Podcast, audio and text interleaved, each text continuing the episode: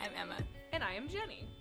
And this is Have You Heard of? It's the podcast where two best friends finally hold each other accountable for all those pop culture recommendations that we keep giving each other. This week it's Jenny's pick. Yeah, this week we'll be talking about Coco. Um, but before that, Emma. I have a spotlight swap, and we are on fire today. I have my creepy professional voice on. I'm ready to talk. My spotlight swap this week is the actress Britney Young. Okay. um, who I don't think you know because pretty much the only thing she's done is Glow. Um, but Britney Young plays Carmen on Glow. She's also in three episodes of Crazy Ex Girlfriend. Um, and she is the only cast member from Glow I follow on Instagram. Uh, I would say currently, but actually just ever, um, because I started following her after the first season. I love, I love Glow. I'm so, so, so, so sad that it is canceled. I'm like really frustrated and angry uh, with Netflix, and I'm like, I understand, I understand that these are unprecedented times, but come on, come on. Mm. Anyways, I picked Britney Young especially to highlight because she is, I just love her Instagram so much. She's so sweet, and she posts book recommendations, and she like really soothed my brain during the uh, presidential election. She was like uh, optimistic without being cloying or blind to the incredibly high stakes of the election. And she was Ah. like, very like open about like this is my voting plan. Do you have a voting plan? And she was just like i don't know i really like her social media personality. Obviously i don't know her in real life. Um, but in glow playing carmen she's one of, carmen is one of my favorite characters. And she like is introduced it's a, it's an ensemble show with like Alison Brie and Betty Gilpin's characters at the heart of it and Carmen's character kind of starts off as one of the main characters because she's the only character with actual wrestling experience. Um, and then over the seasons, it was like kind of frustrating to watch her part get smaller, but she still has like some really good moments. And I just love the Carmen character and was really looking forward to season four because they set her up for a really interesting plot at the end of season three, which again just makes me want to yell that I won't see it. And then another thing on like stat layers and layers and layers of my feelings about Glow, where I there's one that actually has nothing to do with Carmen or Britney Young, but like there's one episode in season three of Glow that is really good, and now I can't remember what it's called. But if you're watching it, I'm talking about the episode where they all go camping. Um, and there's a really, really emotional scene where two characters who have been fighting about like very personal things finally talk about why they've been fighting and like talk about how one of the characters is Cambodian and talking about her her family's experience as Cambodian refugees, and one of the other characters is Jewish and talking about her experience. Like it's set in the 80s of her fa- like her parents being like experiencing the Holocaust and all of these things. And I remember reading about how uh, the actors who played these characters were consulted when writing this episode. And I remember at the time thinking, oh, that's really neat that they would consult the characters. Like, that's a really smart move to do. And then Britney Young, amongst the other women of color on Glow, uh, Britney Young was born in Tokyo. She's uh, half black and she and the other women of color on the show actually after glow got canceled posted a letter that they had sent to the glow production team after filming was initially paused back in march of we are in the final season of this show we are so frustrated with the way that our characters are the ones whose storylines are continually being cut down and it's really ah. frustrating for us and like Britney Young especially had this really good post. So she's like, "Glow was my dream job. Glow is the best job I've ever had. It's what made me believe like I can't believe I got to actually be an actress." Mm-hmm. And then they like did this whole push, and then talked about also how it's now doubly frustrating for them that Glow got canceled because a Glow for them was never the show they wanted it to be, and then they were really pleased that the producers and writers of Glow actually listened to their requests, and so they were actually in the process of rehauling season four because production had stopped. So they had this intention of mm. going in and developing these storylines further when production eventually resumed, which now it's never going to do. Anyways, I just really love I love all of the gorgeous ladies of wrestling. I really love Britney Young and the way she spoke about this, and I love Carmen as a character, and I just love Britney Young's like public persona. Can you explain like, what ju- exactly is her public persona? Okay, I guess I'm not really explaining it. Yeah, her, her if you just look her up on Instagram, like her, I don't know, she's just like her Instagram does not have like this sheen of influencer so much as someone who is just genuinely sharing things she really really loves. Ah. So she like has a book club where she posts what books she's reading. She just posts like photos of her brother's business and is like, "Hey, my brother started this clothing company. It's my brother, so that like, you should support it." And I don't know, I just really love her Instagram. I love her character. She seems like such a warm person, I don't know. I just want to be Britney Young's friend really badly. I think Britney Young is really, really cool. Um, and so if you ever do watch Glow, like Carmen on Glow is such a good character, and I just like think she's so funny and charming. And she was like that in the show. And then I started following her on Instagram, and I was like, oh, I think you're just like that in real life. I want to be your friend. Yeah, I've only seen the first episode, or maybe the first and second episode of Glow, and I remember I liked it, but it was at a time when there was like so many other things, and I was like, I just don't have time, so I may revisit it because I know how much you like it as well. I really like it. Like I, I think it's it does so many interesting and smart things, and it was like hard for me, hard for me to read and be like, I'm sad that this show was not everything I wanted it to be behind the hmm. scenes, but I still think like. I still think it's such an, a good and important show, and I care about all of the characters on it so deeply. and I want all of the actresses to succeed. Like Sunita Mani is wonderful. Um, Ellen. Oh no, I can't remember her name. She also plays Knives Chow and Scott Pilgrim. She's from Ontario, and now I can't remember her name. Jenny slash Ellen on Glow. Like I want all these actresses to succeed, obviously, but like yeah, Britney Young just seems so cool, and this was her first acting gig beyond like a three episode, three episodes on Crazy Ex Girlfriend. wow. So I'm like, I really, you're so cool. I really want you to succeed and keep keep acting because she seems neat, and that's my. I yeah, that's my spotlight stop. I just think Britney Young is really neat, and I guess I am gonna sneak in a second one uh, because I have. Uh, I feel like this is what you expected me to talk about. Uh, the Supernatural finale is tomorrow. We're uh, uh, God, my brain actually just shut down in real time. um, when Jenny and I recorded Crazy, uh, not Crazy Ex Girlfriend, when Jenny and I recorded Singing in the Rain two weeks ago, um, it was November 4th. And we were on the phone afterwards because we like to just catch up because we love each other and we're friends. and she was like, "Oh man, are you gonna watch Supernatural live tomorrow?" Because I've been trying to get caught up. And I was like, "No, but I think I'll be caught up in time for next week." And I don't think like anything major will happen. And she was like, "Oh, do you think they're gonna make Destiel canon?" And I was like, "I mean, my highest hope is that they like maybe hold hands under a Yes. table." And then the next night, my phone starts buzzing. I open Tumblr. My Tumblr is like populating like it never has before. I called my sister. I instantly started sweating. I had to take off my shirt. I got so hot, and I was trying to pull the video up, and my phone kept crashing, and I was just like yelling. It was one of the most You chaotic and wonderful nights of my life. I straight up was like, I I couldn't eat or sleep for like two days after that. it was That's a time. Facts. Um, anyways, and now they've just like they've elevated the stakes so much um, because uh, a, a love confession is more than I could have could have dreamed of, and now it's happened. And tomorrow, they've wrapped up all of the main plot lines. Tomorrow is just the character-driven finale. I believe in you. So I believe you spotlight can do is it. also on tonight. Is the last night before tomorrow night. Yeah. Yep. and um, all that that entails. Good luck sleeping tonight, my darling.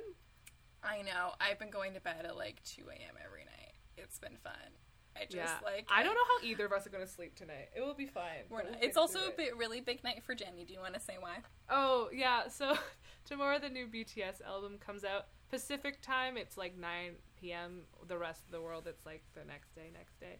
But by the time this comes out, it's already been out. But BTS's album BE comes out, and this is the first time of me being part of Army, and uh, album has come out. Well, they, their J- Japanese album came out, but like their worldwide album. So I'm very nervous and very excited and happy to be a part of something while it happens. So I definitely understand Emma's excitement.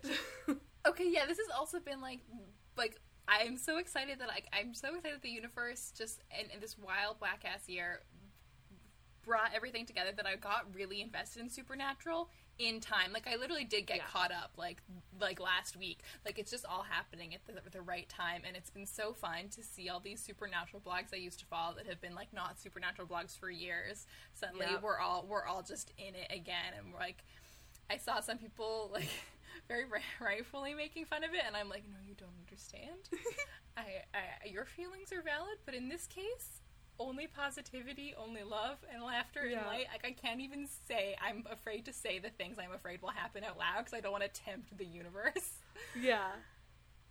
I'm I, the thing with being a part of a fandom is that it's very comforting, especially like during COVID times when things can feel very isolating, but like being interested in things that are still going on, like Supernatural is being airing or like BTS albums, like it's something that connects you to the outside world, even though you can't see them or be there physically for things, you still feel this connection that like things keep happening and One of my Yeah. mutuals was posting today about how much Dean reminds them of Pierre Bezukhov from Great Comet, and I was like, "Woo!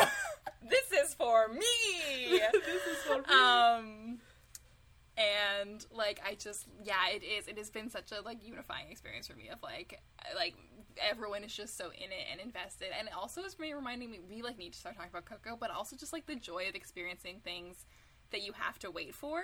Like I haven't done non binge watching in a while, and like waiting like these past couple weeks for new Supernatural episodes to drop have been Well, that's the thing.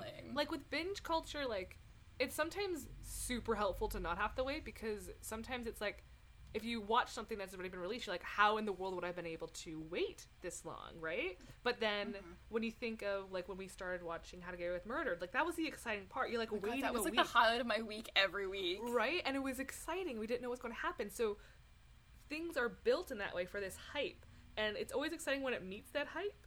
Sometimes it doesn't, but the fact of like waiting and also like, but everyone else is on the same page as you. There's no spoilers because no one knows.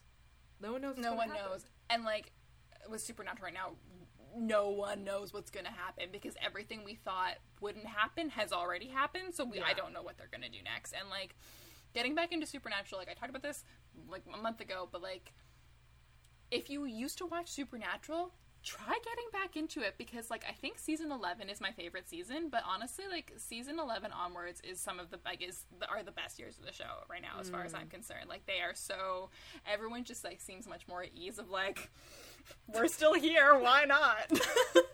and so it's just like there's so many good funny episodes and character moments and all of the actors have been playing these parts for so long that like it's just such a lived in show and I think everyone Yeah. it looks like everyone actually had a good time making it and like you can feel it. Should we start talking about Dabb, Coco? Because we're gonna talk. Yes. Okay. Um. Okay. But b- before we start, I just want to heads up if you hear like random screaming or like weird sounds coming from my audio today, that I live with a bunch of nerds and we're recording on a day we usually don't, and someone's playing D and D outside my room. so if you hear something, that's okay. But just just in case you do, don't panic. I'm safe. Everyone's safe. I don't know if they are. It's They're playing fine. Curse of Strahd, so we'll see how they're doing. Anywho, so Coco, completely other note. Um, yes, so Coco is Pixar's 19th featured film, which is bizarre. Um, so many. uh, so many films. So this film came out in 2017, and I did not know a lot about this movie before it came out. I know it was teased for a while, untitled Pixar movie about the Day of the Dead, and that's pretty much all people knew. And then eventually they came up with the name Coco, and everyone's like, "What does that mean? I don't know. What does that mean?" And then it Who's premiered. Coco?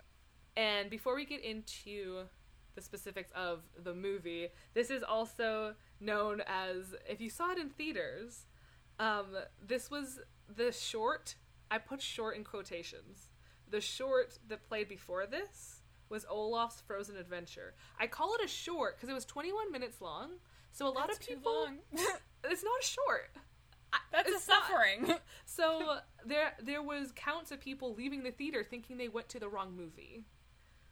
Because they thought they actually stumbled upon Frozen 2 or like they didn't understand what was happening because it was 21 minutes long.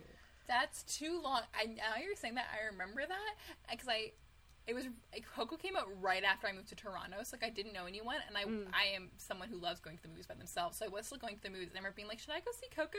And then I remember seeing that there was like a really long Frozen short, and I was like, no, I'll watch Coco later. Yes. and later is today.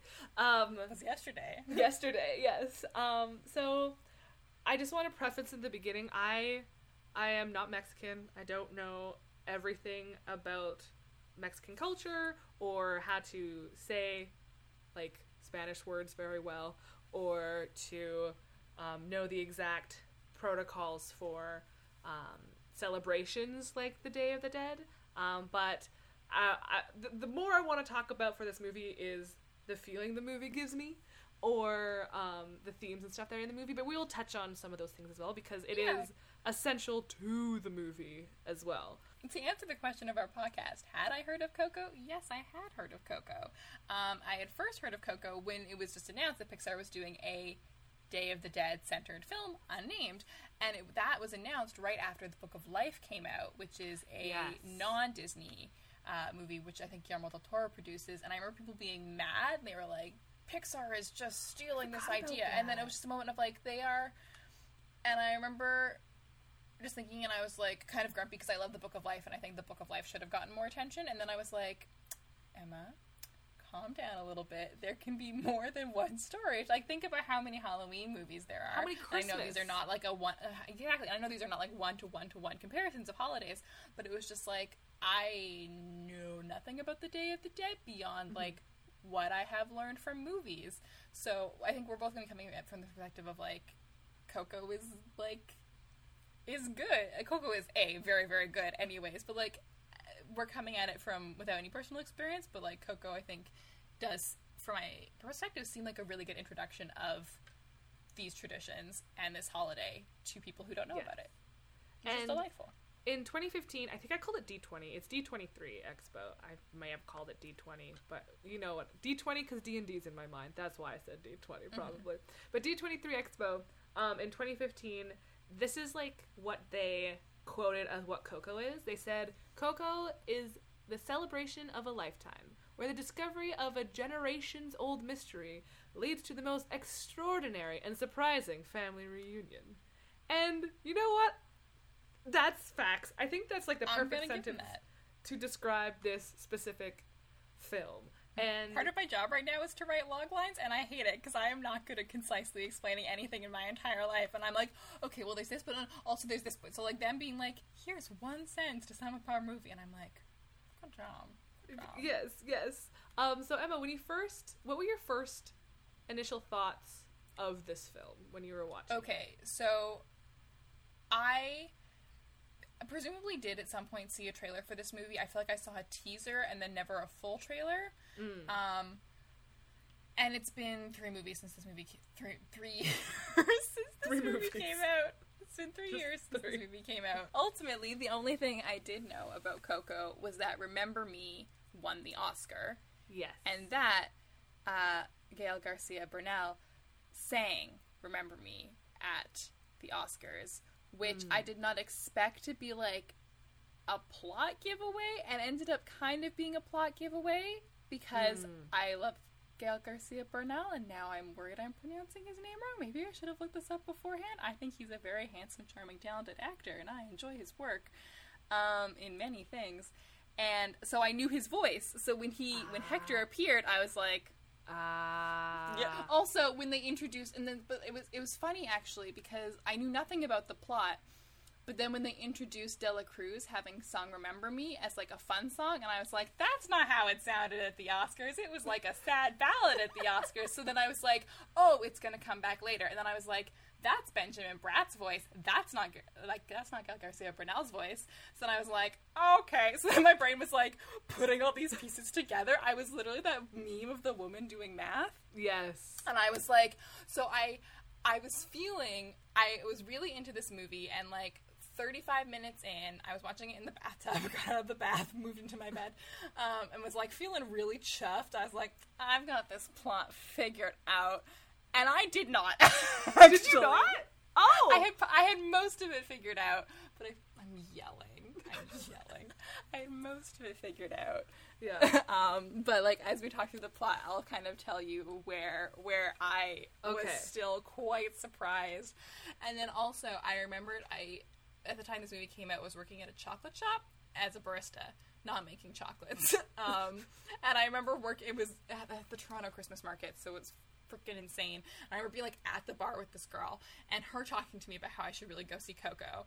And she was like, I cried so hard. Um, and she's also the girl who made fun of me for crying at Lady Bird. So like, okay. Um, I don't hold grudges. Who me? Um, And anyways, and so then I was watching Coco, and I remember this comment, and I was like, I mean, it's moving. I'm like, I, this was not me not enjoying it, but I was like, I'm not gonna cry. And then I mm. cried really hard. I cried I- really hard. I know I got a Snapchat from you, and I was like, "Damn, it got 11 to her." p.m. at night. I you know I was like my entire face had just crumpled inwards. This movie makes you emotional and doesn't hide the fact that they're like, "We're gonna make you emotional," because you can't not cry when they talk about death, family, traditions, understanding, like love without conditions. Like, excuse me, this is the list of things that should make you cry. So, of course, I'm going to cry. And I, I used to follow a lot of YouTubers who are big Disney fans, and they got to see some of the pr- the premiere of not the pr- the actual premiere, but they got to go see some early viewings of it. And they were saying it was like their favorite movie ever. And I was like, oh god, like oh no, gotta figure this one out. Um, so yeah, I saw it in theaters. I wouldn't say it's my favorite Pixar movie ever, but it's definitely when I watched it last night. I had you know that like lump in your throat, like you get emotional but you're not crying yet. Like that was like because I knew it was going to happen, and I just like felt it in there like since the beginning. But not only because of what happens, but also just people being together. You know. I know this is literally an animated movie, and they're all skeletons, and for half of it, and but there's at one point where they're just like all in the streets, and I was like, God, I wish that were me. I know there's a scene when there's a huge party, and I'm like, I wrote down, I want to go to a fancy party so badly. I bought a really fancy dress that there's nowhere I'm going to wear it ever, but I Oh my bought God, it. It's such a good looking dress. Thank you. You look so good. It's just all sequins, guys. Just envision sequins, and then my entire body full of them. That's that's Oh what God, it is. I want to get dressed up so bad. Right? Okay, we can't go down this path. Okay. It will consume me. I will. Okay, Um, so Coco But is yeah, but okay. yes. So I I had heard of Coco. I had known nothing about it beyond that it was the Lopez's second Oscar. Yes, they so they won that. They won the best um, original song, which was Memory, and they also won the best animated feature film as well. So they won Oh. two. Um, Good for them. yeah, and Yeah, this movie cleaned up. This movie also made a butt ton of money. It did. I think it made like eight hundred million dollars or something. At the I- time, at the time it was like coming out, it was I think sixteenth highest grossing animation film of all time. I think like that. Like Um. I think this is also more uh, an indictment on Cars 3, but I did see one stat where Coco made more money in 19 days than Cars did in its entire theatrical release. But I think that's more of an indictment on Cars 3, and then also an indication that Coco did really well. But still, that was a stat. Yes. I mean it was also like Coco was like an original work when Cars three was uh not Cars a 3. sequel. it was a, a trequel. That's not a word. The It third was like a installment. spin off sequel. Threequel. Trequel. Yeah. Yeah, we'll making that a word. Um. So this film originally they had the idea in like t- apparently in 2010, and they had this idea for this film, but they wanted to make sure they did it right, and they didn't know exactly. Originally they wanted to make it about a still like a young child, but originally their child was going to live in the states, and it was going to be a story about them learning about their Mexican heritage, and then they changed it to be set in Mexico. I like that a lot. I like that Yes. a lot. I agree. The more we get like diversity in film in general, but also in animation, is very important. Especially because that's like early exposure for kids and stuff. And Exactly, and like like I said, it served as a as a 27 year old. It served as an entry point for me to learn more about the Day of the Dead. So like I can only imagine like if this movie like exists for like, kids who are watching it when it comes out instead of Yes. as adult women. one thing is that, like many of these films, it unfortunately goes still in the trope that's still going on of like they have a diverse cast or a diverse character, and like like in Princess and the Frog, she turns into a frog and she's mostly a frog. And this, like Yeah. you go to the Day of the Dead, mostly everything are skeletons. Um, But Miguel stays as a human. But like there are new movie Souls coming out, and it features like an African American, and then he turns into like a wisp of a soul. So it's I seeing a pattern that I'm not happy about. I'm excited that there's more that's what I'm diversity, but like yeah, Come on, like they, we, we can tell more than like this one story type yes, for non-white stories.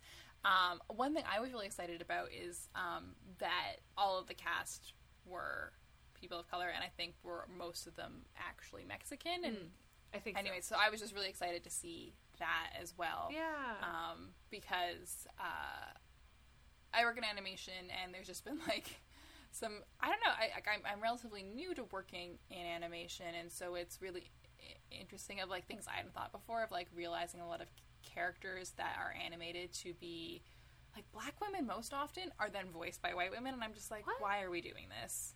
Why are we doing this? It's bizarre. I know, but like shows that like there like if, there was a show that came out this summer from the one of the creators of Bob's Burgers called Central Park, which has a black character voiced by Kristen Bell.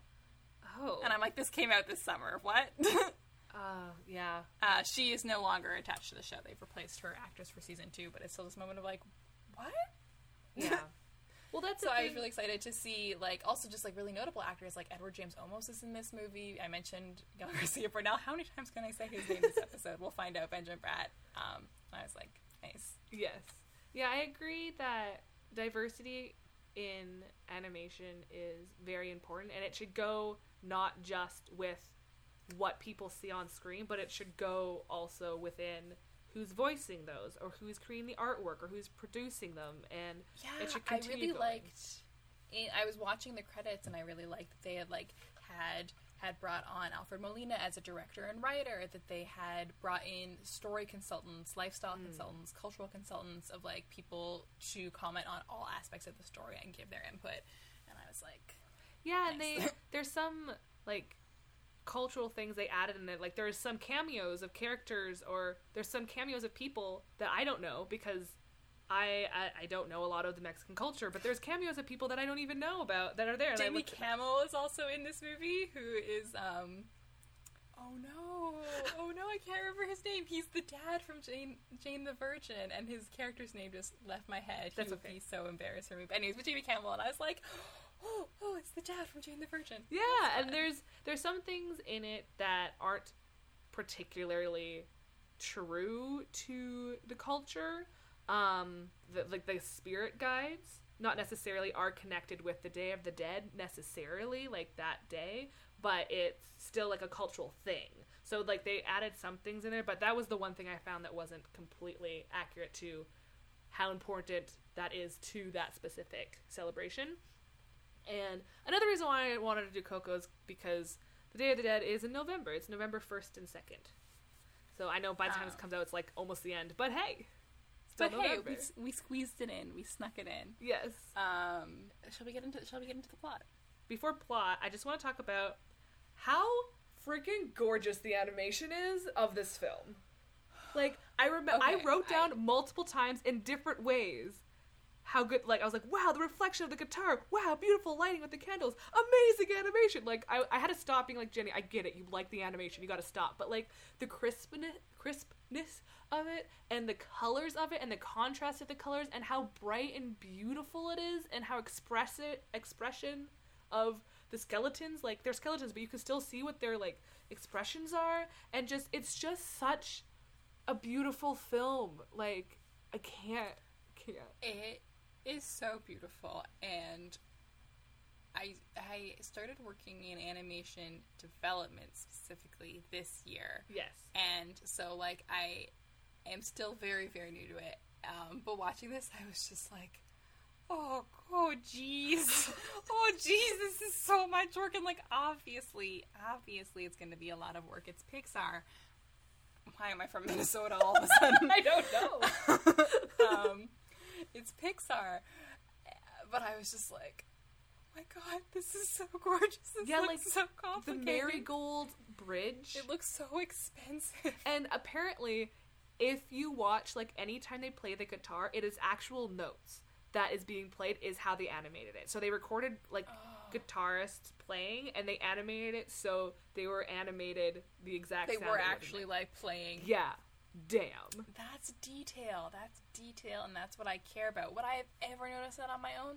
Absolutely not. Do I care about it? Absolutely yes. yes exactly it's just such Um, like i kept thinking about like the lighting of this film in particular because like i remember um, science world in vancouver they had the science of pixar as one of their traveling exhibits there i remember going to it they didn't do specifically coco but there was a section about lighting and um, like how like you can have this scene but it's where you put the lights. And i've done i've done one course on digital media where we did 3d animation for a brief period of time. So i know a bit about it and I'm like damn their lighting skills of like how you can tell like the glistening off of the water or the candlelight and how that reflects off of this or There's just so many like lighting sources at all times, and there's Yeah. so much movement. Like there is no stillness in a No. single frame of this movie. Everything like there is no like two frames that are the same. Everyone is constantly in motion, and there's just such a sense of of life, especially when they're in the land of the dead.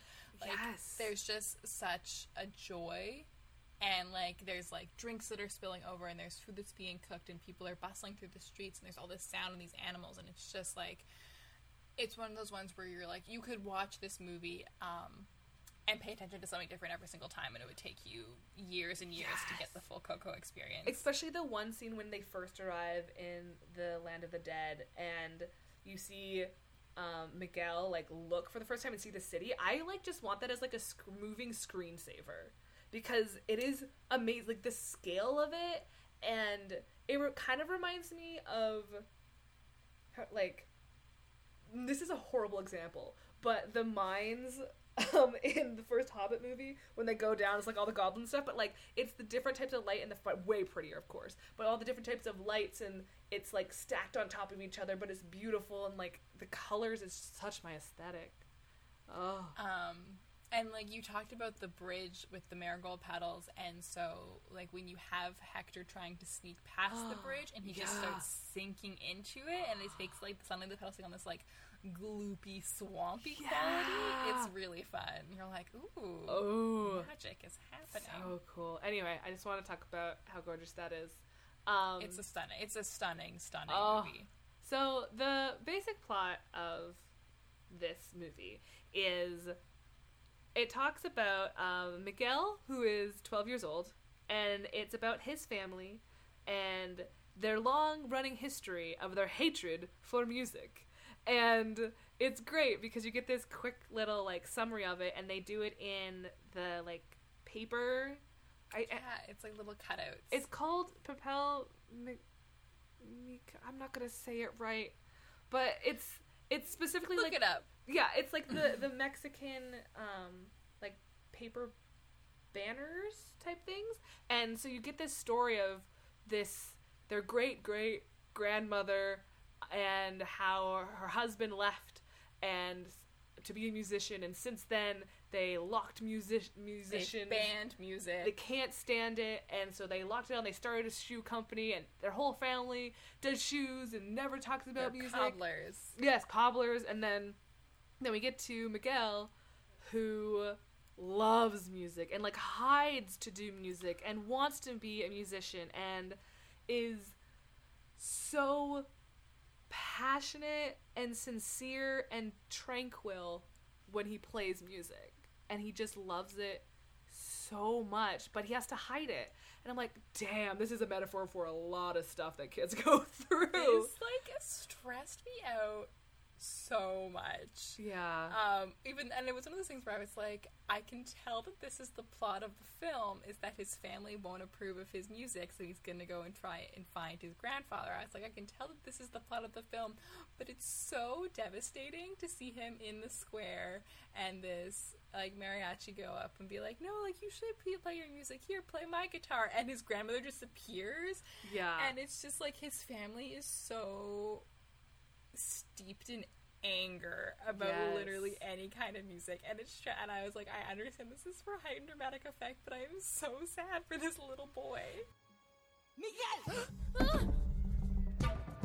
Abuelita! What are you doing here? Um, uh, You leave my grandson alone. Doña, please. I was just getting a shine. I know your tricks, Mariachi. What did he say to you? he was just showing me his guitar. Shame on you. My grandson is a sweet little angelito querido cielito. He wants no part of your music, Mariachi. You keep away from him.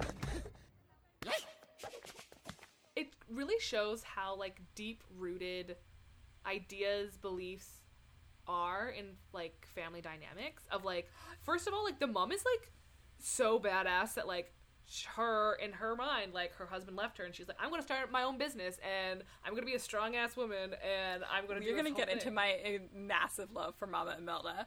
Um, I love Mama Imelda. Um, and sorry just like to the end of like a steeped in family tradition Okay, so this is gonna take so many narrative leaps. This is like a spoiler for a potential episode, I guess, or a future episode. Okay. Jenny was picking what to show for me, or for, for what I should watch for this episode. Yes. It was between this or a Celine Dion concert movie. Yes.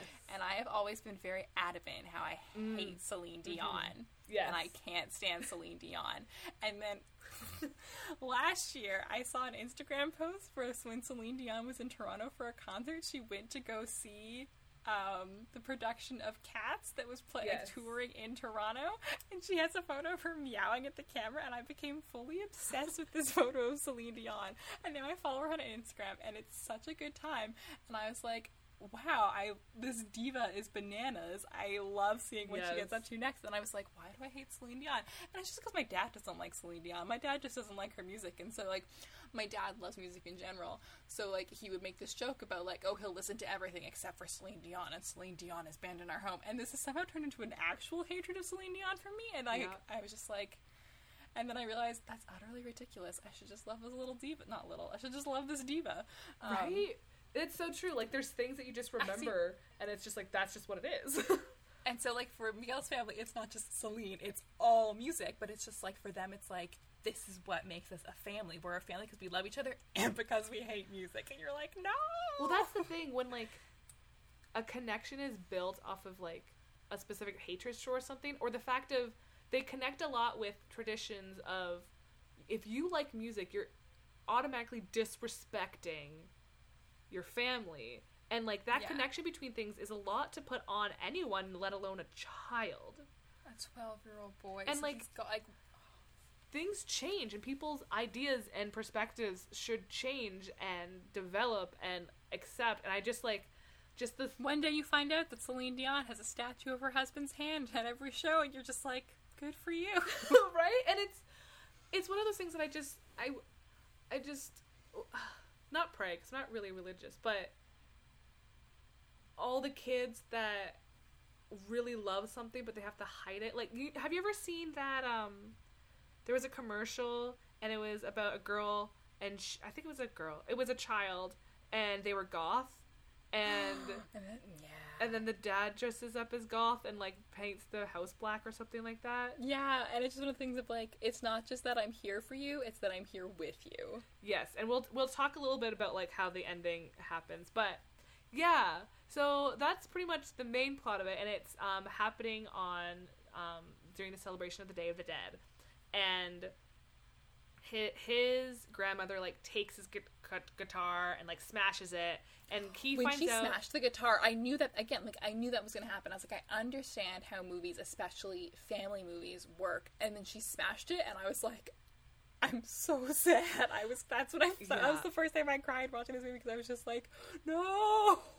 I also no, realize how emotional this film is, but I don't want people to overlook the fact of how good the comedic timing is in this film. Even the first couple minutes, like even like the dramatic of seeing the the grandmother coming with the guitar, just the way the shot is filmed is like she's like a predator from like the jungle. Like all of a sudden she's there and he's like ah shit, or like when um she like throws a shoe, she's like now go get the shoe, or just like this movie has like it's such a, a, good funny job. movie, and it is because like the family is bonded over their mutual hatred of music. But like, you even though it seems so excessive, it's like so the way the family works is that like, uh, his great great grandfather yeah.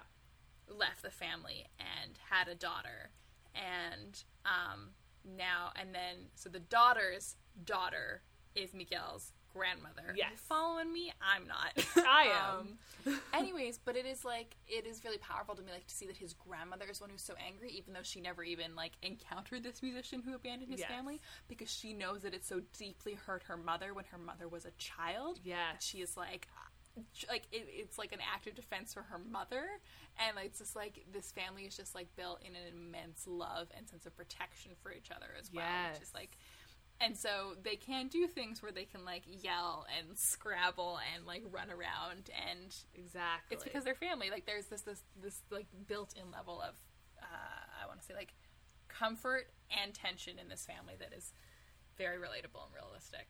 Right? And so he so miguel um has this obsession over this one musician who is from his local town uh, whose name is Ernesto de la Cruz, and he is a movie star. He's a musician. He's from the town. He is in love with this guy. Like he idolizes him so deeply because he's a musician from his own town. Like that could be me. Is kind of how he's thinking. And He's one of the greatest musicians who ever lived. Exactly. And on um, for the Day of the Dead, you have photos and food um, up on an altar. I think it's called the Ofrenda, and they um, have photos of all the family there, except for with um, the quote The unquote patriarch. the patriarch, yes, um, the patriarch at the top with the face of the husband cut out, and he finds out that he accidentally the picture breaks because of a dog, and from Dante, and he opens it and he sees the guitar that is holding is the same guitar as Ernesto de la Cruz, and he's like, oh my god, that is my grandfather. That I am a musician, mu- like I am great. Uh, this is why I have this connection with music. This is going to be amazing, and he need he wants to perform at um, this festival in town, but to do that needs a guitar. He breaks into the resting place of Ernesto de la Cruz. Yes, and um, tries to steal the guitar. However, that's not that's not allowed. your home. Kids, don't steal. Anywho, this Especially not on the Day of the Dead. Exactly. And this is one of like the coolest animation or like whoa moments when all of a sudden like people start knocking on the door like, oh my god, someone stole the guitar and he's like, I'm so sorry, I'm so sorry and he like goes through the the key like the groundskeeper and you're like, Oh my god, what is happening? And then he falls down and someone's like, Oh I can help you rob Grace. and then he picks him up and the person is a skeleton. And it's not scary. They do such a good job of not making the skeleton scary. They are so because like even you, you have things like Jack Skellington, which is a family movie, um, but Jack Skellington as a character is still creepy, and these Don't like them. Don't like them.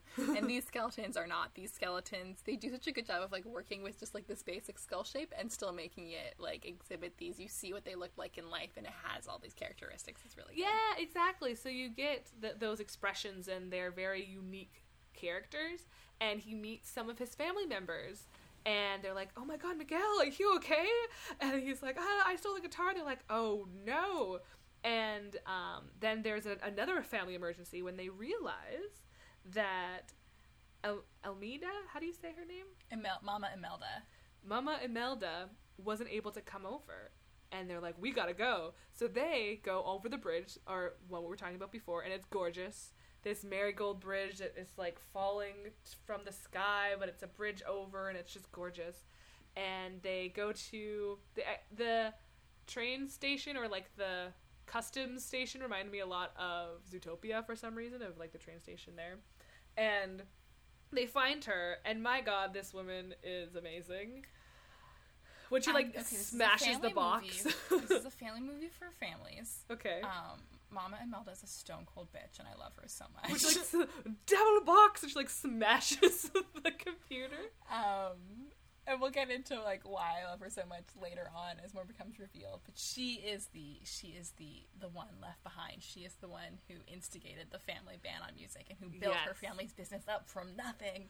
Exactly, and she's Um, like, "How dare my photo not be placed?" Oh yeah, to be able to cross over, your photo needs to be put up on the altar, or the uh, ofrenda. And because Miguel took the photo, she can't go because he broke the frame, and she is mad about it. Also, she is voiced by Alanna Ubach, who is the voice of Serena, or not the voice, the actress of Serena from Legally Blonde, one of Elle's best friends.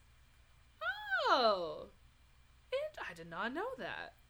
Right? I was like, Alanna Ubach. Why do I know that name? Oh, Oh, interesting. Um, Yeah.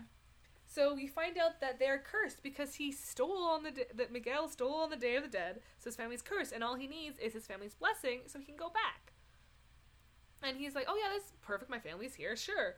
And so they're giving the blessing, and there's conditions of this I was like, nah. yeah, and this kind of like talks about just to start with, and they it resolved later, but how family there should not be any conditions to love or support family members. Like Exactly. It was so devastating. Yes. When she's like, "You can," you, she, I, I would rather my my great great grandson be dead than a musician. I was like, "Damn."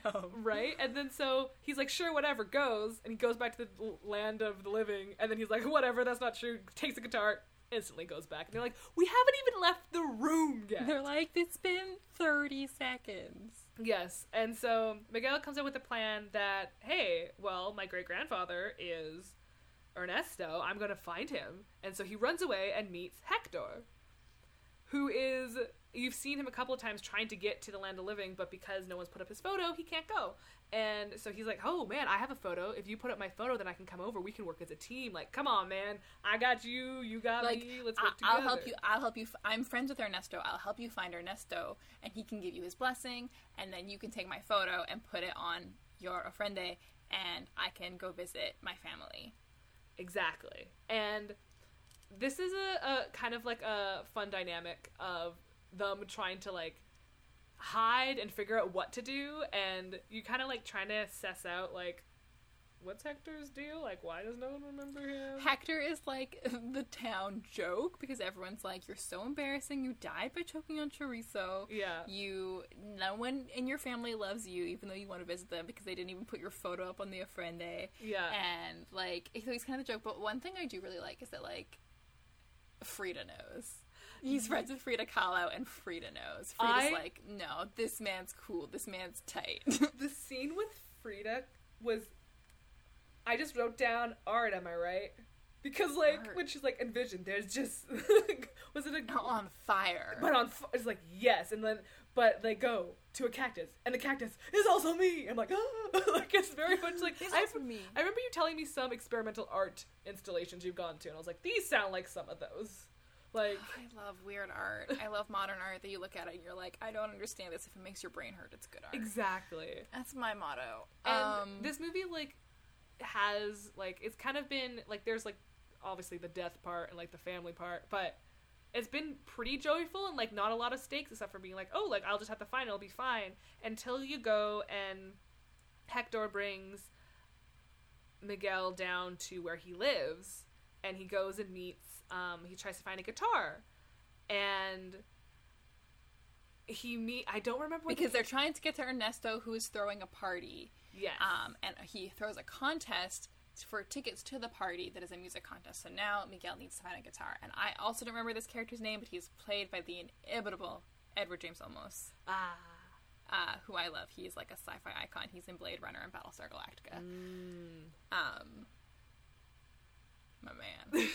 um, Yeah, though, you were talking about this plot. But the stakes all of a sudden get higher when you realize um, what happens if you are forgotten about, and what happens if, like, if your photo's not put up. Okay, that that just means like you can't cross over, and that's really unfortunate because you can't go and visit your family and see how they've grown. And but with this, if you're forgotten, which means there's no one on Earth that remembers you when you were living, you they say it's your final death and you actually just disappear which kind of reminded me of just the No idea of the final death is. is. there's a saying for like dancers when they stop dancing that's their first death and it kind of Oh.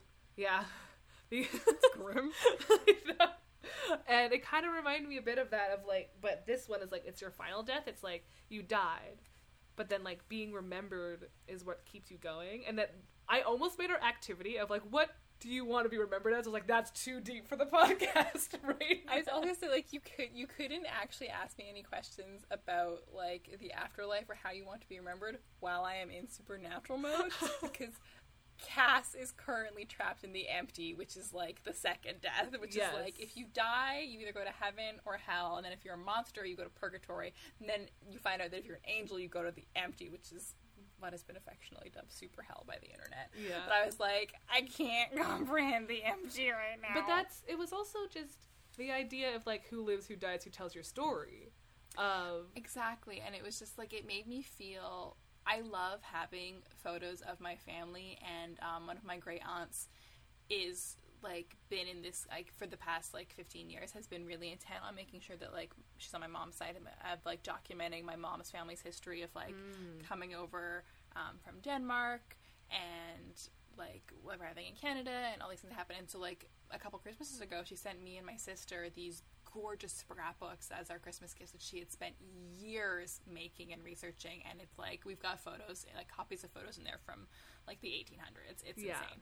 And it's just like I really love having old photos, and I love when I was still able to go to like thrift stores of like digging through frames and like a lot of like mm. markets and stuff will sell photos and it's something that's always really sad to me of like these were people who wanted this photo taken and it's people laughing or it's a candid and it's and now it's like no one knows who they are. This is something i buy for 25 cents at mm. Brooklyn Flea. Like um, but i love buying up those old photos and i have a lot of photos in my room of people who i have no idea who they are but i'm like i have your photo now and i love it Yeah, and it's being remembered as like when someone passes away, it's not they're not forgotten.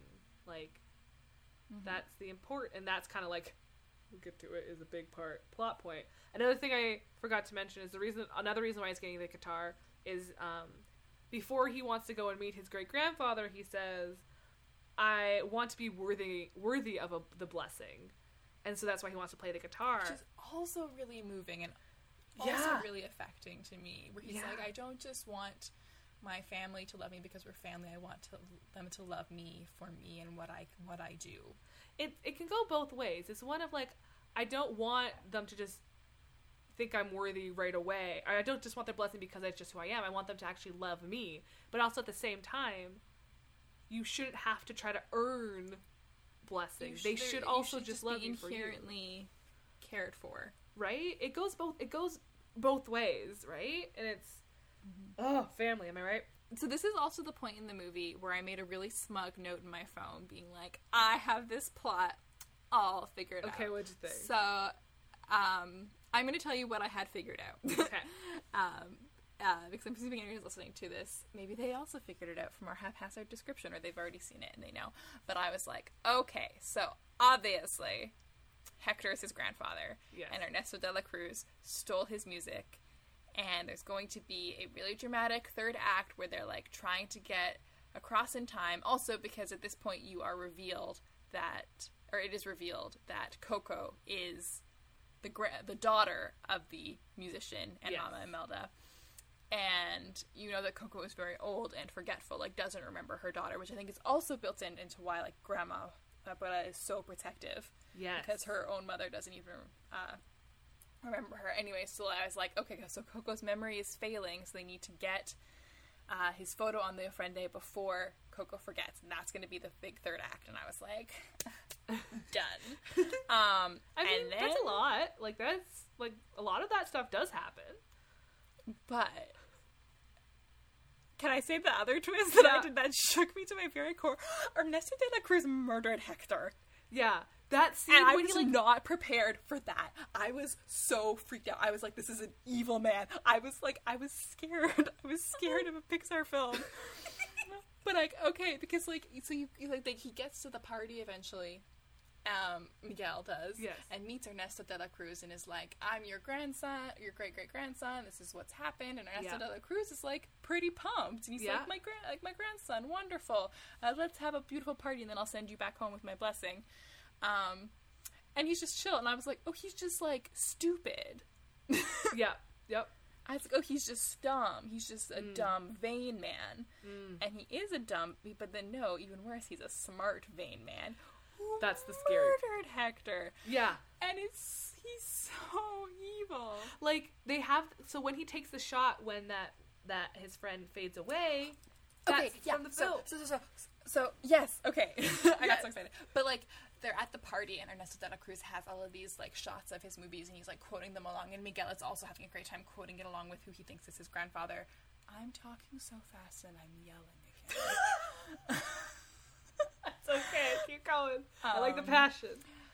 and then he says, "Oh, I do all my own stunts," and I was like, "Yeah, you do, because you actually murdered your friend." Yeah, yeah, yeah. That like I okay. The thing that you find out that it was her, his father, I knew pretty much as soon as I met him because the gold tooth was also in like the gold tooth that Miguel put on the guitar. Um, Hector had the gold tooth, so that's how I instantly was like. I didn't even notice that. I was Really? just like, Yeah, I didn't notice that at all. I'm blind. Ah, that's okay. Um, That's But. I just, I was like, I, but I was like, I know how stories work. I- Yes. I, know how stories work. But I was like, okay, so it's the grandfather, and this is what's gonna happen, and this is how it's gonna unfold. Yeah. Okay, okay, okay. Um, but then like it does take a turn into like scary. It, it did two turns that I really liked actually. Um, so like you have like we're, we're skipping over like a big chunk of the That's middle because I was so pleased with figuring it out. But like Yeah. you have Hector and Miguel growing closer together. They sing together and do Mm-hmm. a great job.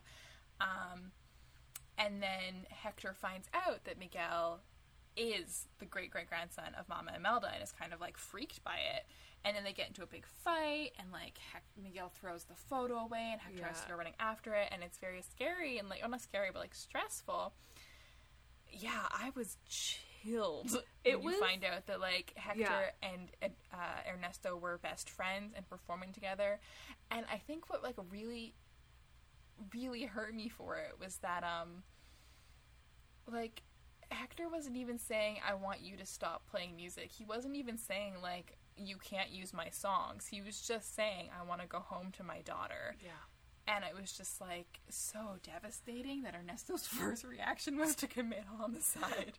Well, that's the thing that he realized that he is nothing without Hector, Mm-hmm. and but you don't murder someone for that. But it also like took It's a so chill. like he wants to go home and see his children and his child and be with his wife and like because this one vain man decided like no i'm gonna take all your shit and be mine now this whole family line has gone through hating Through- music decades of hurt and pain.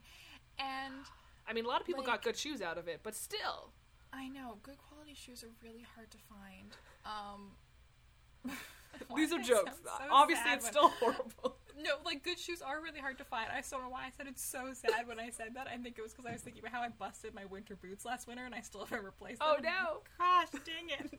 I gotta be warm. um, if you have cobbler recommendations, please send them to me. um, but it's just like, and then it's so threatening too, and it's so scary because Miguel realizes what's happened. Ernesto has Hector dragged away, and then uh, Miguel hasn't put the pieces together yet, so he still thinks that this murderer is his grandfather. Yeah. And is like, can you please just send me home? And then he doesn't. okay, this is the thing because at this moment, Ernesto de la Cruz still thinks that Miguel is his grandson, Yeah. and so he decides to and not let his great great grandson go back to the land of living. No, he's going to stay here forever so that his secret of him being uh, like a horrible person murdering this guy may possibly get out there. No, I'm also going to put you in this pit and destroy you because I'm a horrible person. And I'm like, It's just Uh. like it is some full on like it is just like classic Disney villain, and I was not really prepared for it, which is so funny. 'cause it's like a really similar plot twist even to what they did in Up, but it is just like. but the thing is, what and- they but do it was like some straight up like Clayton and Tarzan, Gaston and Beauty and the Beast, just like evil. But the thing with this though is I like the other ones like the evil people go to like a swift end. This how they bring down this horrible man is so satisfying. They don't just eradicate him, they broadcast him They and just destroy end that man's him. whole career. Like just getting rid of him won't help. They need to get rid of his whole like image. They need to get rid of his whole thing. Like, oh, it's so good. This is the other thing that just like really like. oh, God, I'm sorry. We can't be like. but This movie's really fun and funny, and I, I, I can't retell. Retold jokes aren't funny, so just like watch this movie, and you'll see how charming Yeah. and goofy it is. But also, um, what really, really like, I say upset, and not in like a bad way, but just like what really affected me is that eventually Mama Imelda and the rest of uh, the family show up to save Miguel, and Hector is also there. And at this point, Miguel has realized Hector is his grandfather, and he's so excited. He's like, "You're a musician like me. We're connected. I'm so happy." And they And said I'm like, proud to be your family and I'm like, I'm proud to be your family. I've got to get home so I can put your picture on the Ofrenda and you can come visit us because you're my family. Yeah. And then Mama Imelda comes and you realize that like Mama Imelda has known this whole time that it's Hector and just like has no patience for her husband and will not Yeah. accept an apology. And this is when I was like, damn, Stone Cold bitch, like respect because she Yeah. was. I think one thing I wanted is that like I was like, oh, she doesn't know that Hector is her husband, so they're, she's going to be really emotional when they're reunited. Except it's not. It's her been keeping her arm's length because she is still really hurt. And I'm like, why wouldn't you be? You didn't like he he got murdered, but he still left. But he, And- she didn't know he got murdered. I know, like she didn't know he got murdered. So she, but like as far as he she's concerned, he died when he was going to come back. But she's still so mad that he left. And I was like, I appreciate that like you have built this character who is so formidable. She like rules the family. Yes. Um, and not in a bad way. She's just like she's the boss. Yes. Um, but like she's just so formidable and so emotional. Like I, she just does really such a good appreciate that she was like so protective and s of her family and so hurt by the very real pain that her husband leaving her and her young daughter caused, and it sucks. And it's just made me so angry even more Mm. at Ernesto that I'm like, this family could have been together in life. They could have been together in death, and you screwed them over both times, and you're trying to do it again. yeah, exactly. It made me so mad. And so mad. Also, to go back to Mama Imelda, what a fitting spirit guide she has of this like giant. Is it like it has a name? it's like a cat. Like a cat Maybe with like wings. it's It's gorgeous and it's so fierce, but like near the end it gets soft because it's it's still like caring and yeah, because I think the way that I read it was that she thought that he left and then I don't think she knew he was ever trying to come back. I thought she just thought he just died and and like choked to death. Like not that he was coming back or anything. She finds out eventually and there's a great scene where she like finds Ernesto and like hits him and she's like, "You killed the love of my life." And he's like, "I'm the love of your life." And she's like, "I don't know. I'm still mad at you." I know, and I liked that. I liked that she was like, she wasn't like, yeah, whatever. She was like, I don't know. I don't Yeah. know, man. And you find out that like she also loved music and she's an amazing singer and that was like something so precious to her and that, That when they he did left together, like their whole house used to be full of music. and that pain and anger is understandable and like but continues going on. It kind of is like like you need truth before you can reconcile you know? Like there's so mm-hmm. much especially when you don't know the truth or the truth is not being spoken of and you just like ignore it it doesn't go away and like you get this family reunion and again like in the mortal world where they hate music now they've bonded together with their hate of ernesto de la cruz they're like of yes, de la Cruz. we will destroy this man Yes, so they they basically crash his big concert that he's throwing for the Day of the Dead that he throws at sunrise. So they're like really running out of time. And Miguel manages to get the photo back, and they're like trying to send it back, and then Ernesto shows up and destroys the photo, which was also very distressing. Where I was like, "Is Hector gonna die?" um, yeah. do you want to talk a little bit about Ernesto's very fitting Ernesto's very yes okay. So because it is they, they're trying to like take the photo back and then there's hijinks on stage and everyone's like what's going on? And then eventually they like go backstage and ernesto has miguel um and he is trying he's like no like the truth will never get out. Like your family is all these things and like saying horrible stuff. And he goes and like is yelling at this child and their family is behind and they kind of just like move the camera slightly and like press play. So everyone pretty much everyone in the land of the dead are seeing Ernesto pretty much like belittle this family straight up try to murder a child. threw Miguel off of the top of a building don't worry he's okay um so evil. so everyone sees how horrible he is. He says pretty much no one's gonna know or ever gonna find out that like that Hector is the real artist who actually made the music, and he will never know. Just And insert that ev- TikTok sound here. No one's gonna know. They're gonna know. How would they know? They're gonna know. Yes, yes. Oh, yes, exactly. so everyone knows, and he goes back on stage. He's like, "Hey, everyone, I'm great," and they're like, "Boo!" like, no, this is horrible. He's like, "What's happening?"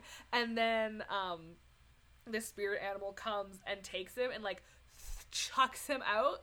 And very fitting, he gets he hits a bell, and how he died in the mortal world is that a giant bell fell on him and killed him. And you know what happens this time? The exact same thing, folks. And that's what I call redemption. I can hear the bells.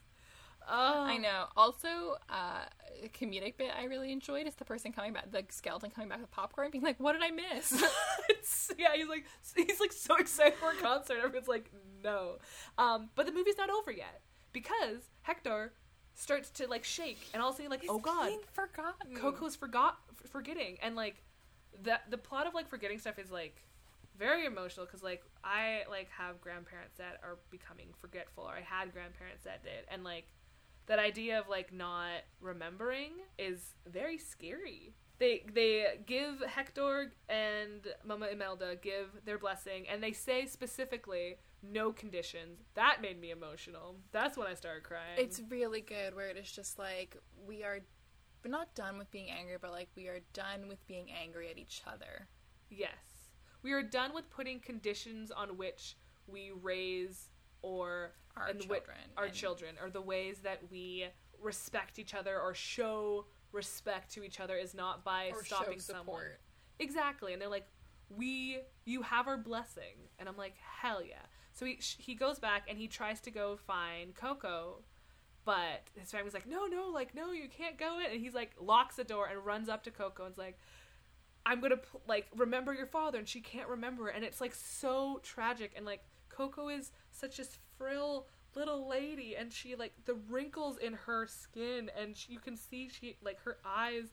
She can't remember anything, and it's so. this emotional. is just like a, such a harrowing scene because Miguel shows up with his grandfather's guitar and it's not stealing from the dead anymore because it's given with his grandfather's blessing. yeah, Um, and like he so he shows up with this guitar and the grandma abuela is so angry at him having the guitar and so he busts into great grandma coco's room and it's just like there's just like the fear of the family is so real because you can tell this is all something that like they're like preemptively grieving of like losing this woman and mm. losing coco.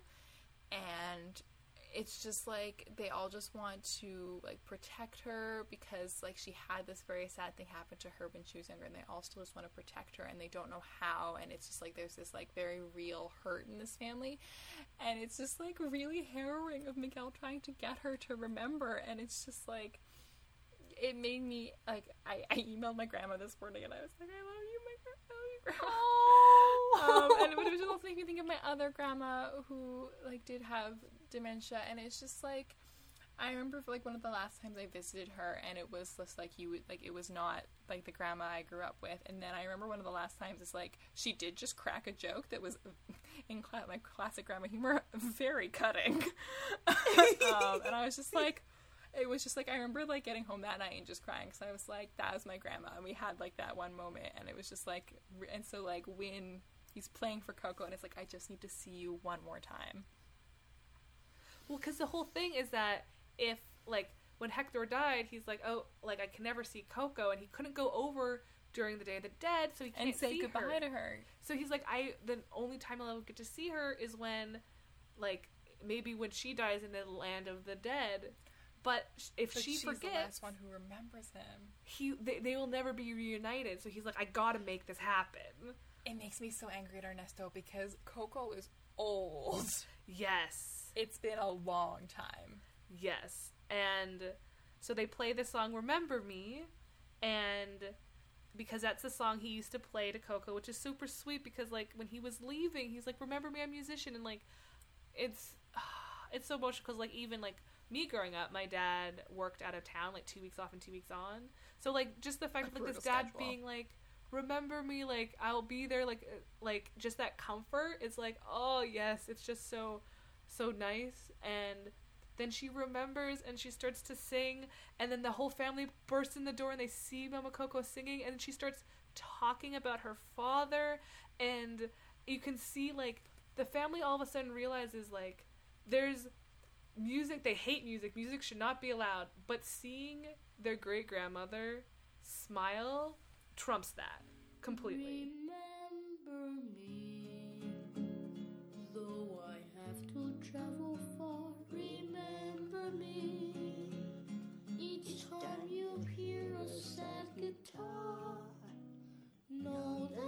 with you the only way that it can be. Until you're in my arms again. Remember me.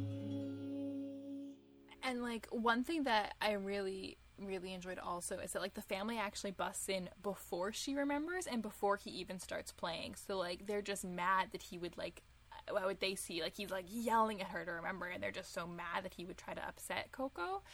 And then like obviously like the, this moment of acceptance comes with his family after he finishes playing and after she remembers but it's actually at a point where like even before then his mom is like no you want to play the guitar for her play and then so they all get to see that journey of him being like i can do this i can play and cook like they don't bust in after she remembers they get to see it happen and i was like Oh man. a lot about legacy And and it's it's so because Coco, you find that Coco has the little piece of paper that was ripped from the and they photo. have another photo of him and she also also kept all his letters where he wrote about the songs that he had done Suck it, Ernesto.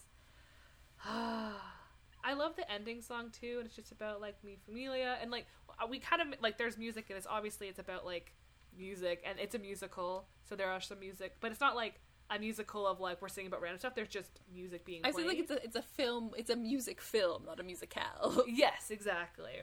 And just that importance of music and how like music can help you remember things or bring you back to a certain time and how moving music can be and it shouldn't be something that's hidden or ashamed of like no matter what type of genre of music if it speaks to you any type of art really like frida is doing all this thing with herself on flames and like if that speaks to someone like do it if it speaks to you just the act of you doing it is enough you know ugh anywho that's coco Coco. Coco was a really good time. Like the with the scene with the, with the titular Coco, um, really got me. Where I was just like, it's just like this, like Miguel's family has such a sense of. I've said that before. Uh, familiarity with one another, and so like when this moment when he gets to play is just this like mass exhale for all of them, and it's really moving. So Emma, what are your final thoughts on the movie Coco? Would you watch it again? Would you recommend My final it? thoughts are that last night I texted my mom and was like, "Mom, you should watch Coco," because I know she hasn't seen it either. so those were my final thoughts. Like we we talked about moving away from like a star rating system because that's just not detailed enough for us. Yeah. Um. So I think like now it's like now that you've heard of Coco, my mom also hadn't heard of Coco. So Oh, oh no. I feel like if I Um, would recommend Coco to my mom, she'd just cry a lot. But I mean, I also I know, I know. I know. It was the thing that I texted my mom and I was like, "Mom, you should watch Coco." And then I was like. Oh no! I know that my family will be very affected by Coco, but also I think my family would really like Coco. Yeah. I knew I knew no matter what I was gonna actually I, I didn't know no matter what that I was gonna like Coco. I was very confident I was gonna like Coco, but like I do have some Disney and Pixar films that I don't enjoy. So I was like, hope it's not one Yeah. of those. and it wasn't. Uh, It was really good and really nice. I um yeah, you mentioned earlier like that you you love this movie. and You wouldn't say it's your favorite one. I don't even know what my favorite Pixar movie would be. Yeah, that's. Do you- I think my favorite Pixar, like I really like Up and WALL-E. I was also thinking Up. I was also like, I think Up is my favorite, but then Toy Story 2 was my favorite for a really long time because I love Jessie the Cowgirl. Oh, Toy Story 3 though Yeah. gets you in the heartstrings. It was like made for when like, we were going. Oh, but Toy Story 2 has Sarah McLachlan. Yeah. Oh, it's true. I mean, Pixar does such a good job with films. Um, I think what happened is like when I first watched Coco, I was like, that that was emotional, that was good. I think when I watched it for this podcast, I watched it and I think like a lot has happened since 2017.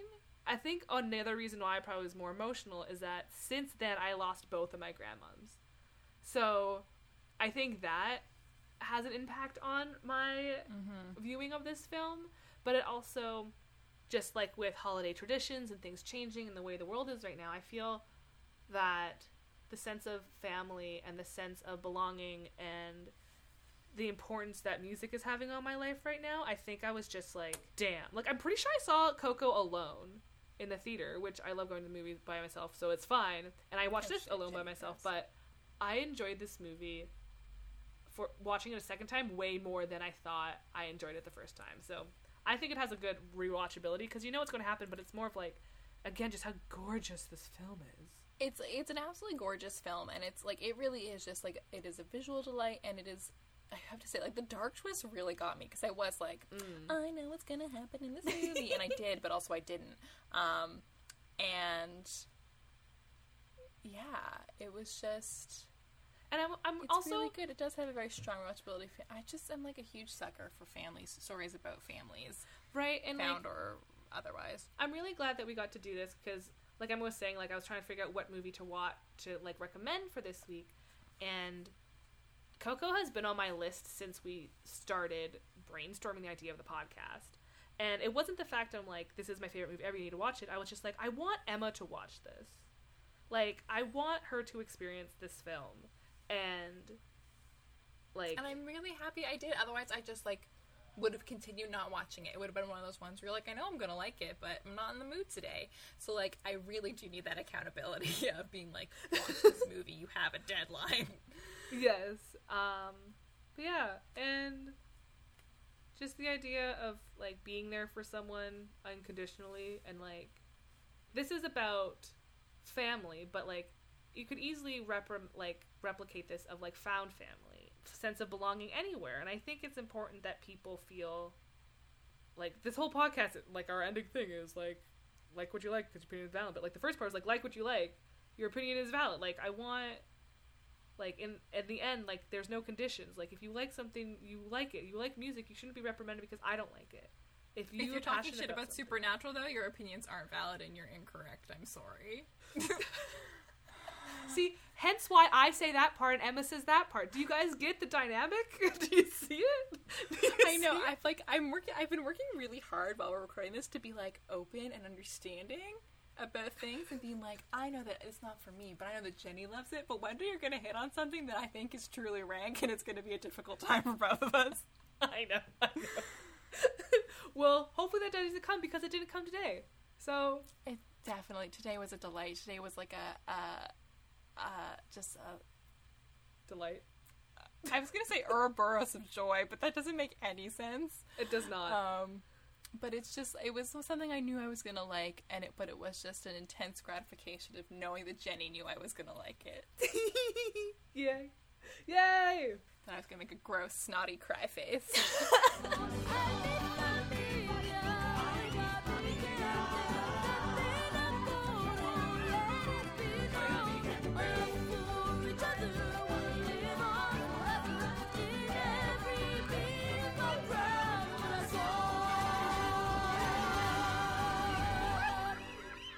So for today's activity, I I sent out this to Emma in advance, but I definitely did not give myself enough advance, and I was like, I need like a week to think about this because I want it to be really good.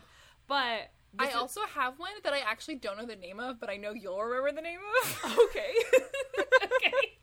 Okay, let me explain what it is. So this activity, So so, we'll see. this movie a lot has to do with music and how music can remind you of someone. It can um, bring you back to a memory and how important like sounds are and all that stuff. So, my activity today was that we I have tasked each other to pick. I said two, but I think we have more, so we'll see. Um, songs that when we listen to, we automatically think of the other person. This could be automatically think of a time we were together, or automatically think, um, like you listen to a song, you're like, oh, this is just the essential essence of Emma or Jenny. And I want to do this activity because I think more people should be aware of this, of how, like, sight is like a good way to remember, or smells, but like y- the things that you hear and experience also has such importance and impact. Um, do I want to go first. I also want to say I saw like I saw your text message when I woke up this morning. Um, and at first I just saw it was like a song that makes you think of, and I was like, oh, like think think of like a specific, and I saw the word specific memory, and I was like, I'm just gonna bring her songs that make me think of Dean Winchester. And then I said that the challenge is actually songs that make me think of you, and I was like, oh, that makes more sense. And yeah, don't get us Um. Don't get me wrong. I didn't want to be like, tell me about me. It was more of like, I want to see, like, this is an activity I think people How we should think of, like, how we think of each other, but also I want other people to do this with other people they know. If they, I don't know, if people do that when we do challenges, they do it themselves. But like, I think it would be cool if you like, if you have a friend you haven't seen in a while, and be like, hey, I listened to this song, it really makes me think about you, or something like that. Yeah, like it either makes me think about you, or I think you'd like it, or like it reminds me of that time. And so for me, I like God bless Spotify. Bitch loves a mix CD. Um, and I used to make like my my DV. Ugh, I refuse to get rid of my ten year old laptop because it's got a DVD drive, and I don't want to lose the ability to burn Same. CDs. Also, the DVD drive's been Same. broken for the past three years, so like I really gotta get up on that. Um, But um, I have made untold amounts of mixed CDs for Jenny, and so one of the songs I thought of that made me laugh thinking about it. I was listening to it the other day actually.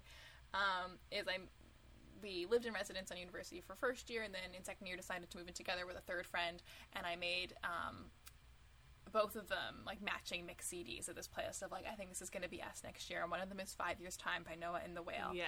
Um, and this one makes me laugh because I l- remember playing it for you, and you were both like, "This song is sad because the song is like." Um, in five years' time, we're going to do all. In five years' time, we might not get along. In five years' time, we might not speak at all. In five years' time, you might just prove me wrong. And you were like, "This song is sad. They don't talk." And I was like, "No, we're going to prove each other wrong." Jenny and I are still best friends. We have not spoken to the third person. No. No. And I was like, so I loved that because I like very distinctly remember both of you being like, "Why did you pick this song for us?" And I was like, "It's nice, guys." It's nice. And we talked about that in our Laura Laura Marling episode. Oh my god, I I told you the story already. Oh my god, I can't believe I'm telling this story again. And then, I, well, then I'll also just tell a different story about a song I put on that mixtape, which is I put on "Fuck You" by Lily Allen because that was very much my attitude to everyone who weren't Jenny and our other roommate. And I remember you putting that mix CD on for your mom, being like, "Emma made this song, this mix CD of songs that make me make her think of me." And then the song that came on was "Fuck You," and your mom was like, "Why are you living with this person?" Okay, straight. As soon as you said that, in my head I was like, I'm going to tell the story about my mom. But then you used to start telling us like straight. because legit, I would used to skip the song, and it used to be in her car. And then one time, my sister was in the car, and they didn't skip it. And my mom was like, I've never heard this one. I didn't know the song was on the CD. And I was like, because every time there's a swear word, and I'm in the car, and it's my CD, she's like, Jenny. But if it's Lisa, she's like, oh, whatever. I was like, God, God, God, God, okay, I'll do the next Um. one. I'll do the next one for you. We'll go back and forth. Okay. Okay. My song is I this also is back to memory time first year university. This is not this song is not only like a pinnacle of not my introduction to who you are, but also as a example of the potential of who I could be. And it's the song I Am Woman from Helen Reddy. Oh my god. so um this song like i've always been pretty like uh, they're like oh we need strong boys. I was like i'm a i'm not a boy but i'm the strongest one in the class. Like i'm gonna do it. i was pretty much like woman power but like a quiet one at the same time. And then emma i met emma and you were very much like women are the best we're gonna do all the things we could do anything and i remember you playing this song and we were in residence and you were on the balcony just screaming i am woman and it was just like the song was also playing at the time. I was really like dialed into 11. and it was like pretty early of when I met you, but like I felt like in that moment I knew who you were, but also like I also saw you as like, man, like this person is ready for the world and she's like unapologetically herself and needs the world to know that she is okay with who she is and I was like, hell yeah. So every time I listen to that song I hear that song, I'm like, Emma. It's Emma. It makes me very emotional and makes me feel very cool. yeah, so that's my first pick. Is that one? Okay. My I was like I also was like really drawn to songs that like we introduced to each other right when we were like first met like when we were 18 and I was like I should try and pick some songs that aren't just from from that year but it's really tricky. So if we're gonna go over two then I'm gonna do another one um, from first year which is like this is all literally like songs like memories from like the first week that we met. Um, but like it's university and everyone's just like desperately like I gotta get a friend and um, I think I told this story about how Jenny and I became friends because I thought she looked really cool and I walked up and said hey do you want to be my friend super effective tactic It actually is because I also thought the same thing. I was like, she's really cool. you just seemed like so you, you caught a bee in the air um, she got a bee with her hand it was really I exciting did. it happens more Um, than you think, guys. amazing. But then, uh, like, that night. It was like our second night in res or something, or not maybe not second night, but like in the first week. And you were like, I have a binder full of movies. Yes. And I was like, good, so do I. And you put on Tangled, which I had never oh, seen. So I always think of you when I listen to I See the Light because it makes me think of like how much your love of Disney has like I was also very dismissive of Disney World back in the day. Like I thought it was cool, but I was also like, oh, Disney World. And then now I realize that it is mm. Magical. And but it's just like I always just like the Tangled experience is so entangled in my relationship with you. But like I See the Light is Yes. just like was a real moment for me. A, because it was the first time you got to see me witness a movie, and I did just lie on the ground, and you were Yep. like, um. I can But confirm also, that. it was just like Jenny. Is it was just like this beautiful presence who showed up in my life and was like, "Here's this wonderful thing," and then it was a movie about like finding your people and finding Oh. your family. And then like I remember really loving the music, and then I remember buying it at the end of the year. Uh, of the school year and listening and like going home to my family for the summer and being like, "We need to watch Tangled. It's Jenny's favorite movie." Uh, like sorry. I this is turning us to us just being like, "You're the best." No, you're the best. but like, you are the best. I love you so much. Um, Okay, I have like two more. Can we just blitz through these? Sorry, you just Okay, I have- I only said Jenny Emma one. Nostalgia. Oh my god, I got I've so only told you excited. Okay, one. your turn. Go. okay, my other one is is also Disney related. um, is the song "There's a Great Big Beautiful Tomorrow" from Yeah. Disney World. It's from Rex Allen, but um, it is from the Carousel of Progress ride in Disney World. And I've been on it before, but again, I, we probably talked about it a bunch of times. The trip that me and Emma went on in 2018 is probably one of the happiest times of my life. And the most perfect holiday in my entire life. best. And this ride, like we went on it once, but it was just like a hot day. We're like, can we just do this? And we sat down, we listened to it, and it was a nice time. But it was also like a lot of the intro music to Magic Kingdom, like had this song on loop. So every time I listen to it, it makes me really happy and reminds me of a time when we got to just like be together. And I also have like a sweater that says "A Great Big Beautiful Tomorrow," and it's like a reminder of like one day we'll see each other again. Like it will be great. Everything will be great. And I put it on a mix CD for you once, and so that's why it also reminds me of you. I listen to it a lot. It's so good. Uh, I love a great big beautiful tomorrow. I also love the Carousel of Progress. down and up together every day. Anyway, yes. So there's that one as well. Can I do another one? yeah. Okay, so this is a song I don't remember the name of. Okay. Um, but Jenny had a big Pentatonix phase. I did. um, Standing Your Truth. And I had moved out of Victoria and then came back, and her and her third roommate picked me up at the airport. And uh, I was Oh. like, I was like, let's. I was so I was so giddy. Like I had been back in Yellowknife. I had been living with my parents for I mean not even that long. in The of things like something like six months. But I like so desperately missed you guys and was like really giddy to show up. Yes. So I was like, ah, ah. um, and then I was like, so I got in the car and I feel like it was kind of late, and I was like really hyped up, and I was like, let's crank the bass, and we were like, we don't have any bass heavy songs, and Jenny was like, here, and you put on a pentatonic song, and we cranked up the bass, and then it got to Avi's part, and the whole car just started shaking, like the phone of the GPS like fell to the ground. We're like, oh god. and like whatever was in the doors was like shaking, and the whole car was like. Oh my god, what's? What song? It was definitely yeah. I feel like it was it the Daft Punk medley. I think it was the Daft Punk melody. Cause there was like a specific part of it. We're like, no, it's like, and also we're like, I remember the person who was driving us was like, holy shit! And I was like, oh god, it's like too much bass. I was like, someone's voice can do that. That is impressive. Uh,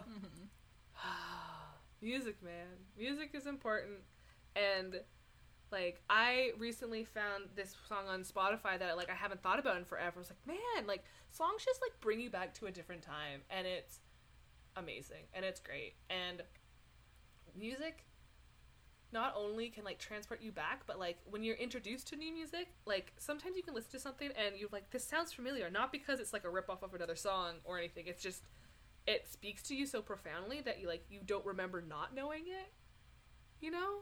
And it's I do. music. Um, I also slam jammed a couple extra picks. So if you had one more music song, Oh, you could, music yeah. song. Okay, I'll quickly. works. There's. I'll. I have like. I was like, I definitely slam jammed some extras in there. I have some three extra ones. I'll do them real quick. Ready? One is "Life's a Happy Song" from the Muppets movie. Even though I was not there when everyone saw friendship. But I remember we were like run like Oh my god, I always forget you were at the Grey Cup, weren't I was you? the Grey Cup, so I wasn't there. But I, I was there when we're all in a circle screaming, singing that song. Um, that song. Um, Sydney, I'll come running. God, running. 18 year olds. um, Sydney, I'll come running by Brett Dennen. I put it on one of your CDs once, and it's pretty much like, no matter what, like I'll come running, I'll come knocking down those doors, like I will stand by you, like that song. And the other one also is in the Great History of Mixtapes. I okay, hold on. Also in the Great History of Mix CDs, I was like, I don't know what song that is, and you said it, and I was like, oh, that one. Track like I don't remember track number. I'm like track four or whatever. I straight up was like don't know the going through old CDs and like listening to songs, but they none of them had labels. So it was like track eleven. I was like, what? What? And I couldn't find. There was one song I still don't remember what it was. One, but um, the other one is I don't think I've ever sent you this one, but it's a BTS song from their most um, from their one album from the Map of the Soul Seven album um, called Friends, and it's a song that V and Jimin sing, and it's just a song about their friendship that they wrote and it is adorable and they pretty much talk about like oh like oh yeah that time we had that one fight was like epic or um all these things but like the the chorus is one day when these cheers die down stay. Hey you're my soulmate. For eternity keep staying here. Stay. You're my soulmate. Longer than seven summers and cold winters longer than the the numerous promises and memories. And it's just like My head's gonna explode. uh, I have to send you this song. It is so, and they talk about like, oh, remember in our like school uniforms? Because they were both um, born in the same year, so they they went to school together for a bit.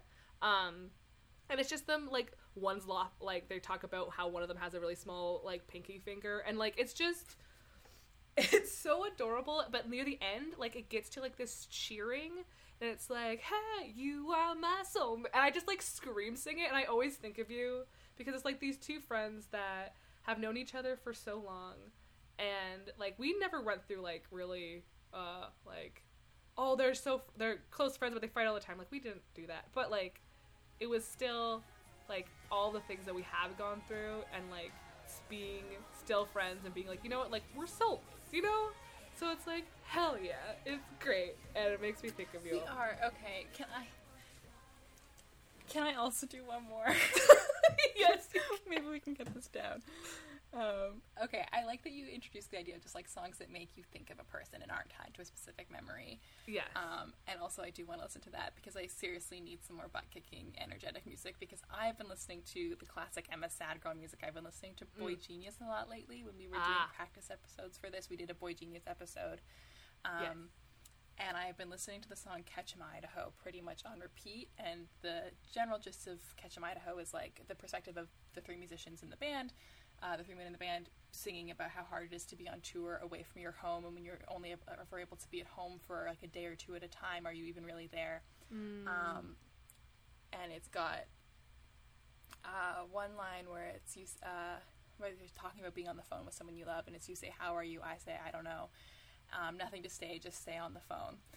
And it's like this recurring motive of like just wanting to be with someone, and it's a song that is so fundamentally about being alone. But I just have this Jenny and I have always wanted to go camping together, and we've never been able to. And I just have this vision of us sitting by a lake, listening to this song because when I listen to this song and like the chorus of it is uh, I am never anywhere, anywhere I go. When I'm home, I'm never there long enough to know. And it's just that matter of like, for me, home isn't a place, home as a person. yeah And I was just thinking about like how at home I feel when I'm with you. oh god Oh God, sorry, this is so nakedly emotional. Um, but I was just like, I've been like, I f- I think every episode ends with me being like, I can't wait to see you again. yeah But it's just I was like, I can't wait. I keep listening to these songs that I love that aren't tied to memories of us, and I'm like, I'm gonna make a. This sounds so creepy. I'm gonna make a memory with Jenny to this song. But I'm just like picturing us like sitting by a campfire or sitting by a lake and listening to this song, and just knowing that when that happens, I will feel so peaceful. oh this is so good. Hanging on by a thread. Can't cry again today. Can't do this again. Ugh. We're saving the Tears for Tomorrow. Now that we have both been extremely emotional, um, I hope you enjoyed that. If you did, tell your friends.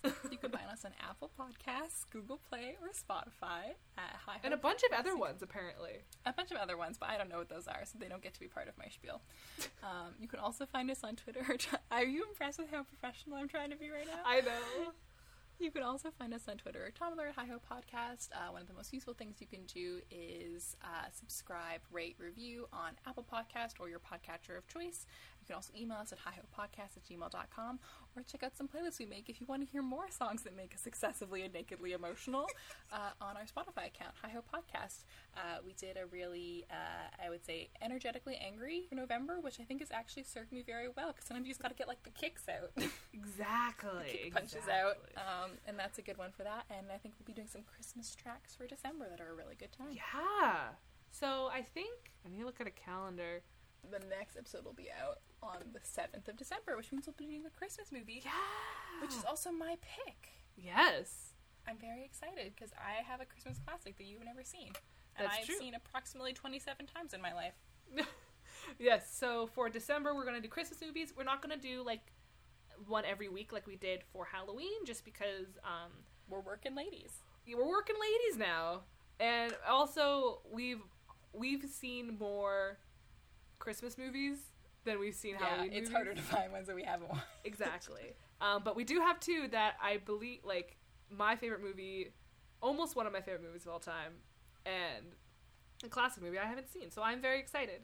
Um, so yeah, so please look forward to that. And um, as always, without any conditions, remember to like what you like because your opinion is valid. For this one episode, I will leave my part off and in favor say, Dust Dale's canon bitches see you all in the after after days.